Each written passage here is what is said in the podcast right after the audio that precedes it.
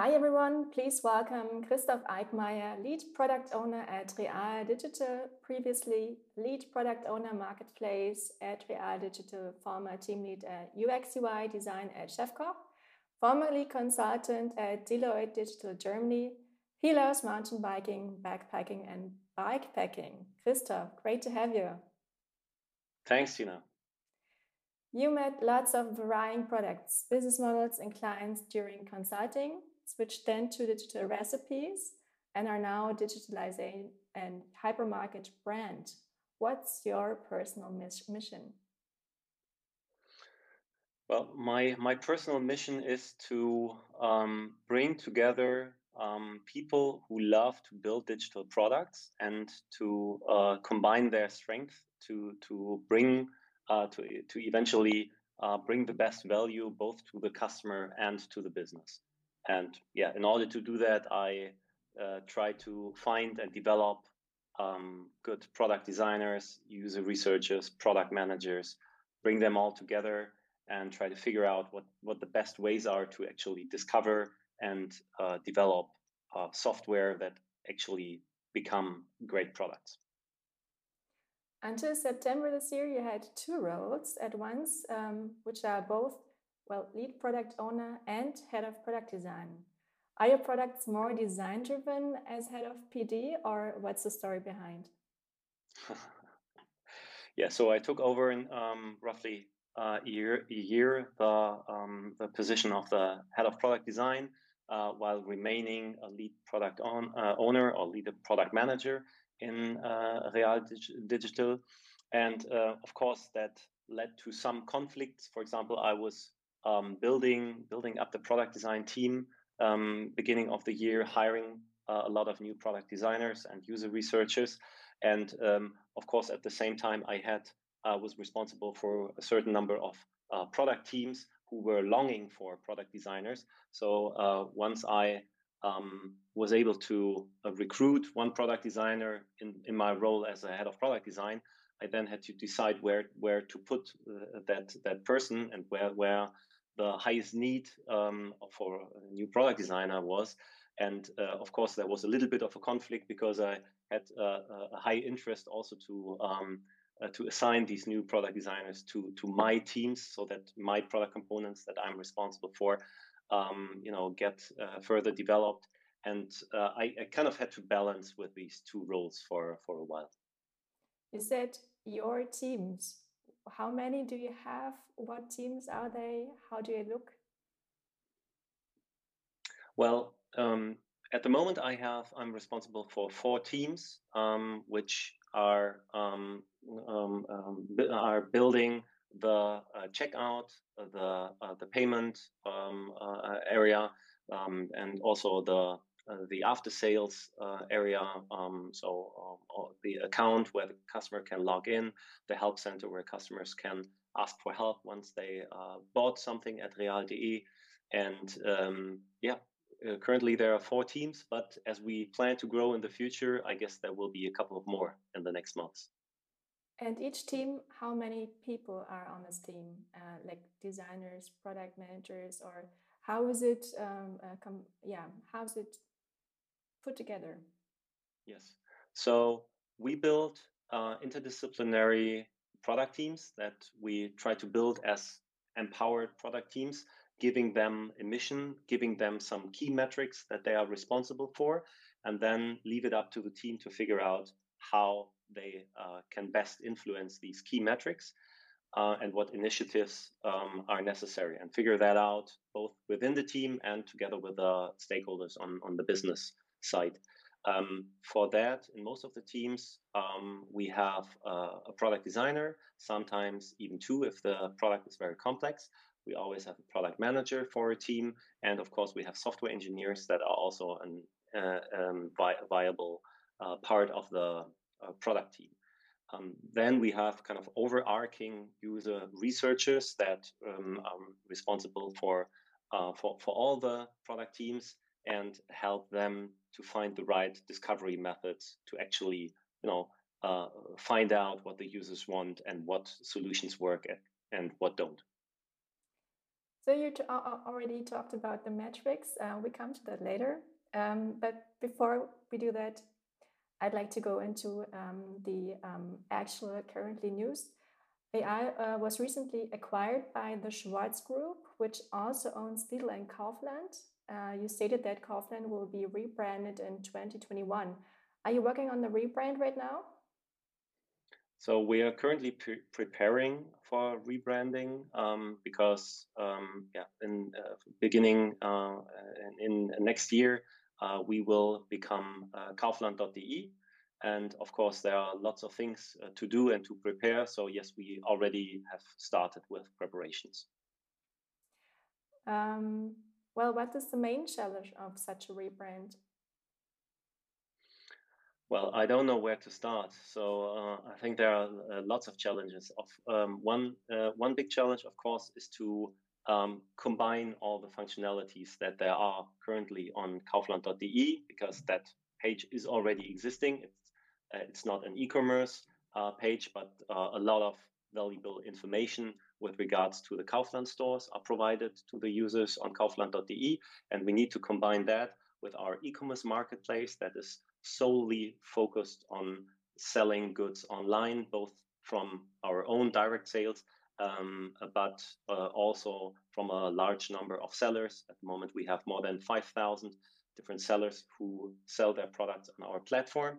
And both of these information have to be combined so that both the users who look for information for their next Kaufland store in their hometown find their relevant information, and the people who want to shop for Christmas presents and want to buy the new iPhone also find all the information they need.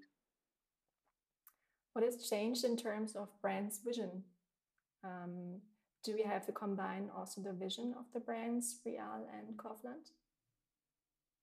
Yes. So, of course, the brand of Kaufland will develop further. Kaufland is currently a brand which is focused on stationary business only. And now that we join the Kaufland team and the Schwarz Group, we will, of course, add something both from a business side and also from a brand side. Will there be a new role then for you, or will it be the same? Do you know that yet? Well, we will remain our business model as we have it right now. So being an e-commerce marketplace. And that also means that my role for now will remain as it is. Of course, you never know what the future brings, sure. Right? So as I said, we plan to grow further under the Schwarz Group and under the Kaufland brand. So I expect also my area and my teams to grow in the future.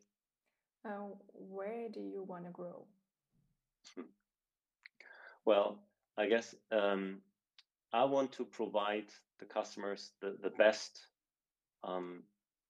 experience once they decided for a specific product, right? So this is my current responsibility. Once the customer really has decided, okay, I want to buy this product, then it's my responsibility and the responsibility of my teams to make that as easy and as smooth as possible. So going through the checkout process, going through the payment process, signing in, signing up, and also providing transparent information about the success of the purchase and everything that follows after that, both in the user interface and also in the email communication, so that the customer has a really good feeling and always knows, once I click on add to cart or on buy at real.de or kaufland.de in the future, that I can lean back from that point, because I know that everything is easy and works the way I expect it to be. Is the website or the online shop separated from a mobile app, or is it both? So you're dealing with both desktop and mobile versions? So we don't have a native mobile app. What we do have is a responsive website where, of course, we mainly focus on smaller devices, because this is where most people shop nowadays. Before, we were formerly lead product design lead at Chefkoch. How different is a retailer rebrand in contrast to a digital recipes brand like Chefkoch? Yeah, it's completely different. It's really a completely different business model. At Real, or in the future Kaufland.de, we're focusing really on conversion, on selling something. So everything, all the metrics we have set up are focused on converting the customer, retaining the customer, also after the customer bought something, to keep the customer happy and satisfied with the delivery and the product that he has.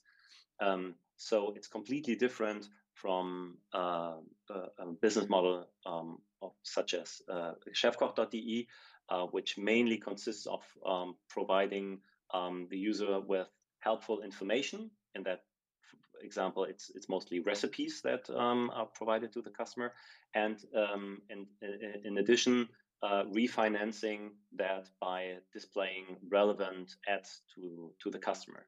And of course, this there's from a product design perspective always a struggle to find a balance between kind of the business side, business interests, which means more advertisement, means more revenue, and on the other side, the users' needs, where most of the users will say less advertisements means more customer satisfaction or user satisfaction, because when you ask customers, do you want to see more or less advertisement? Of course, everyone will say, I want to see less. Indeed. So I know that you're working with design sprints. You still are, right? Yeah, but I have to admit that it became more and more difficult to do that in a remote setting. And as much as I like working remote because it has a lot of benefits, what I really miss is the intensity that these kind of on-site multi-day workshops such as the design sprint have. I have done numerous design sprints in my last companies. And what I always liked is the high level of energy that the participants showed when you bring them into one room and say, okay, now you have 3, 4, 5 days to come up with something that will actually be tested with users in the end. So there's really a goal to build something, no matter how rough it will be. And I really haven't found a way yet to transport this kind of energy level to a virtual and remote workshop setting. Good to know.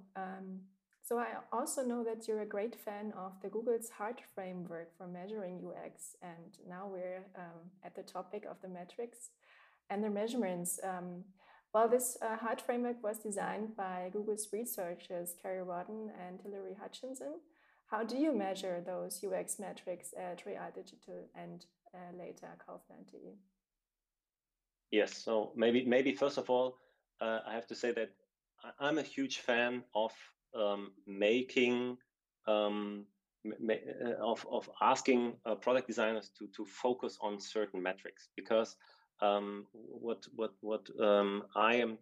I try to tell the product designers at Real Digital is that it's not about the output, such as the number of iterations that a designer makes with his designs or the number of users that see a certain design, but it's all about the impact and the outcome that is generated by these designs. And it might be that the first design is already that good that it provides a tremendous impact to the company's metrics, while at the same time I have seen teams struggle with, doing iterations of certain designs and UX improvements, and not showing any impact, any outcome of the whole process at all. So this is why I like to tell the product designers, think about really the metrics. What do you want to achieve in the end? And this, and for this, in order to get there, I found it very helpful to use frameworks such as the Google HEART framework, as you mentioned, because it helps people to really come closer to their key metrics and not try to jump there in one big step. And of course, for us, as I said, as we are a commerce business, everything that is related to conversion is very important to us. But we must not forget at the same time that customer satisfaction is also very important. And I always tell the teams, both the product designers or the product managers, that they should make sure that the metrics they are focusing on really can be influenced by them as a team. It doesn't help if a team says, well, okay, we want to improve customer satisfaction, so let's look at the overall NPS, for example, Net Promoter Score in our company, because the overall Net Promoter Score is influenced by so many different variables and aspects that it's then really hard to tell if one certain activity of a team led to an increase or decrease in the Net Promoter Score. So I'm trying to help the teams find metrics that are specific for their business that they can influence and also measure with a high confidence level and say, okay, this increase or decrease in the key metric that we identified really is due to the fact that we changed something in the product. There are other metrics, examples for happiness, the perceived ease of use. Are you measuring those as well? Yes, for example, time to complete task. So we, of course, measure how long does it take for a customer to, for example, go through the whole checkout process, because checkout is a very complex process if you look into it, where a lot of things can go wrong. And we, of course, look at success rates, but we also look at, for example, the time it takes customers to go through that. And we have tools that allow us to then look at user session recordings that fulfill certain criteria. So we can select the customers that need a very long time compared to the average to go through the checkout, and then specifically look at their journey and try to optimize the journey then based on the outcome of these analyses. So you mentioned like recording tools. How do you do that, and what tools are you using exactly? Right. So the tool that I was referring to right now with the example is called Content Square. I think it's a French tool that we use quite intensively because it has, compared to other tools, also compared to Google Analytics, for example, that we're using as well, a very low barrier, entry barrier. And I mean, if I approach a product designer and say, you have to work more data-driven, then normally that the product designer in the first step shies away from that challenge because it's not what product designers typically learn in their education. So it's a new topic, and for that the hurdle seems to be very high. So of course I cannot ask a product designer in the first step to write any SQL code to do some queries on raw data. But tools such as Content Square that have a nice user interface and are easily approachable, so to say, help product designers also work with these kind of quantitative data in addition to the qualitative analysis that they do with user testings and so on. So are you recording real people? Are you interviewing them remotely or in your lab? Yes. So before Corona, we spent, I would say, a considerable amount of money and effort to build a dedicated UX lab with all the tools that you need for such a lab. But now, unfortunately, we cannot use all these tools because we cannot invite users in person to interview them. But we changed all the user testing to a remote setting as well. And I mean, that has upsides and downsides. I would say a con is that with remote testing, you always have a tool barrier because people have to, make sure that their sound and video is working and everything is working for them. And I mean, they don't have a technician that sits next to them and can help them if anything goes wrong.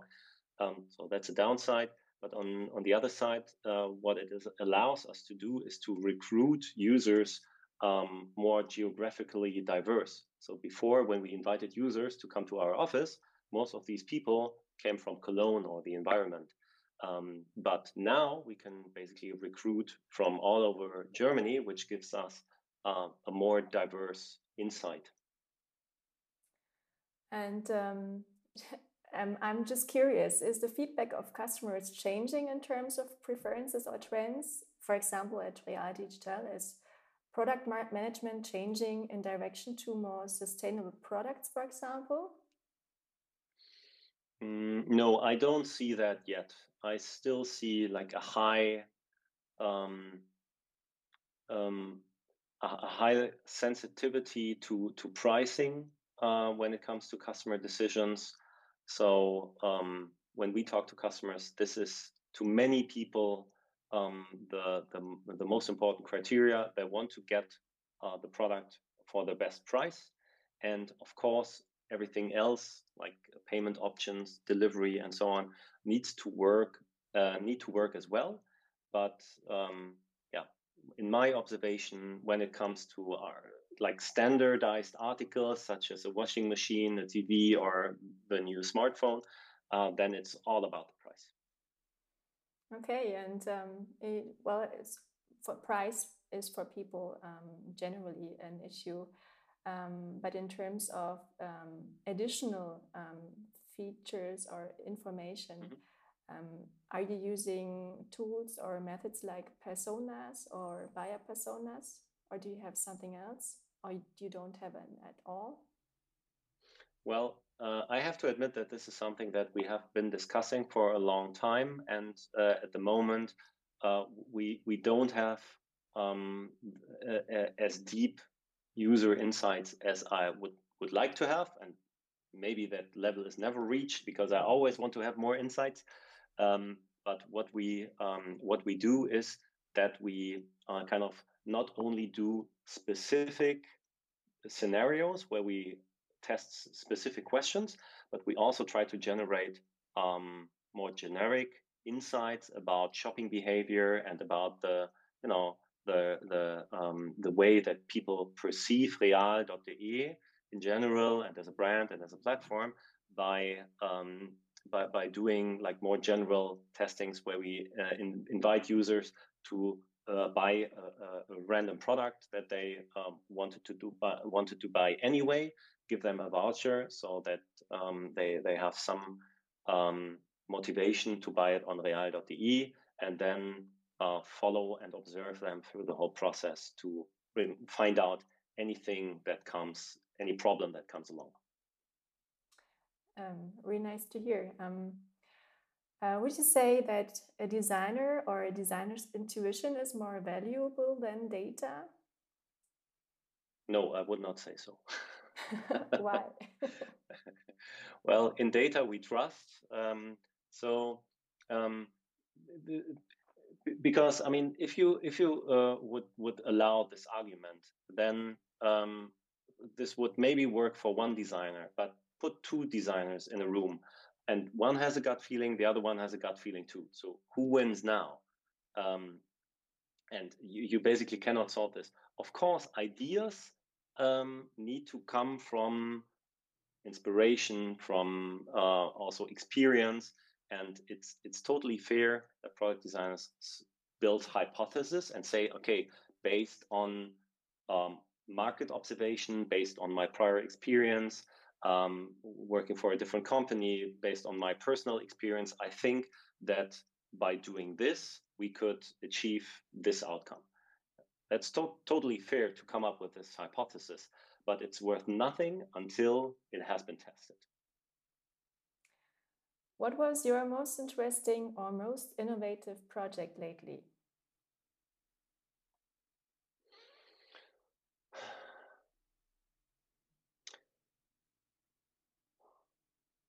What I really liked is something that is already a while ago. That was last year when I was still working for Chefkoch, and we built a new app, which was a shopping list app called the Chefkoch Smart List. I was involved from the very start on in developing the idea, developing the first prototype of it. And then I left the company and other people took over. But that was really a project that I loved, because the way it was set up, it was exactly as I wished a product discovery to be, very hypothesis-driven, very test-driven, and very insights-driven, so to say. I love that very much. Of course, there are other projects that I'm currently working on for the real.de that are very challenging and exciting at the same time, but unfortunately, I cannot talk about them right now. I guess so. Yeah. For your smart list, did you get to know the experiences or those people who experienced the app? Did you get feedback there? Did you see how they liked it, how they used it? What was your feeling? Well, as I was only involved in the first iteration of the prototype, but of course, from the very start on, we involved customers, and our idea was from the very beginning to have like a pool of beta testers that would give us feedback often and regularly. And this was an approach that, from my point of view, also paid off quite well, because there were a couple of hundreds of users in that pool later that then helped a lot to gain insights on a regular base without the necessity of deploying a new software version to all the thousands and hundreds of thousands of users that came later. So in terms of new technology, how is real or Kaufland integrating technologies like AI or machine learning? Well, I cannot tell you right now how Kaufland is doing, as we are currently focusing on the rebranding. But at real, we have a team of data scientists who work together with the product teams and identify spots where it could be most valuable to apply data science methodologies, such as using machine learning or so on, to improve our product components. So yes, we have a dedicated team and dedicated data scientists that then work together with software engineers to build models and to improve these models. So you're still evaluating on that, right? Well, we are using kind of these kind of machine learning algorithms when it comes to recommending products to our customers, because these are building good recommendations is a very complicated thing. And for this, we, of course, need a lot of data that we then try to apply in a way that is most beneficial for us as a business, but also for the customer. Does real.digital or Kaufland has a North Star metric, like the one metric that they follow, not only the designers or the product teams? Well, yeah, I would say there is one key metric, which is like the most metric, and that's the GMV, so the gross marketplace volume, which means like the whole amount or the whole revenue that is traded above our company. That's not the revenue that we as a marketplace make, because if a seller sells something on real.de, we don't get the full price as a revenue, but only a commission. But the GMV is the whole revenue. And of course, we're aiming to maximize that, because we're a platform, we're a marketplace, and platforms are all about growth and all about size, so that economics of scale apply and that's what we're aiming for, to maximize our GMV. You said that, yes, you're currently focusing on the rebrand, on getting the teams together to build teams to later on grow all the products. What is your personal like mission or vision for your role at Real and Kaufland? What's the next step for you? Yes. I mean, basically, I'm managing product managers that then manage their teams to come up with the best results. And my goal is to find some more great product managers for the teams that we're about to build in the future, and to develop and grow the product managers that we already have to help them become their the best version of themselves, so to say. And by the way, for the audience, Real Digital and Kaufland is a remote first company, meaning that talents are working from wherever they want, especially now in times of the pandemic. So you're looking for new talents right now, isn't it? Yeah, that's correct. If you go to www.real-digital.de, you will find our open positions there. But in general, just approach me or someone from our HR team and engage in a discussion with us. We're always looking for new tech talents. We'll include your profiles, of course, in the subtitles. What do they need to have in terms of skill sets? Product designers, product managers? Yeah. I think what applies to both product designers and product managers is that they need to have a good business understanding. I don't just want to have a product designer who's a good designer, but I want, as I said earlier, that designer to know what he's building for, to know what he's focusing on, what outcome he wants to, what she wants to achieve. So they should know what the most relevant business metrics for us as a company and for their respective team are. Okay. Well, we have always our top 5 list where I ask every guest on the show, what's your number 1 book?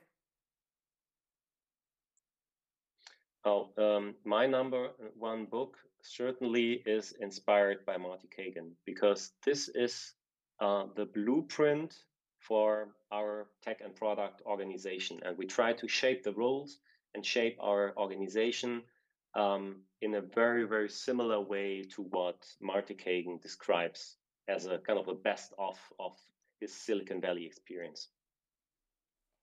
Your number 1 resource can be a blog, podcast, magazine.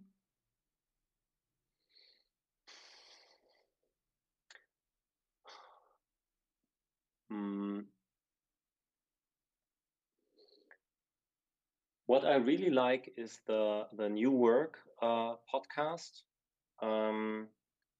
It doesn't have to do anything with product design or product management specifically, but in that podcast, the 2 hosts are talking to people who kind of are top-notch when it comes to the way people collaborate. And I think that it's crucial, not only in times of Corona, but also looking ahead, to really optimize the way that people collaborate and work together. Yeah, I like this podcast. I get a lot of inspiration out of it. Your number 1 person you follow? I don't think that there is one specific person I follow. There are some people on LinkedIn or on Twitter. I'm not that active on Twitter, I have to admit.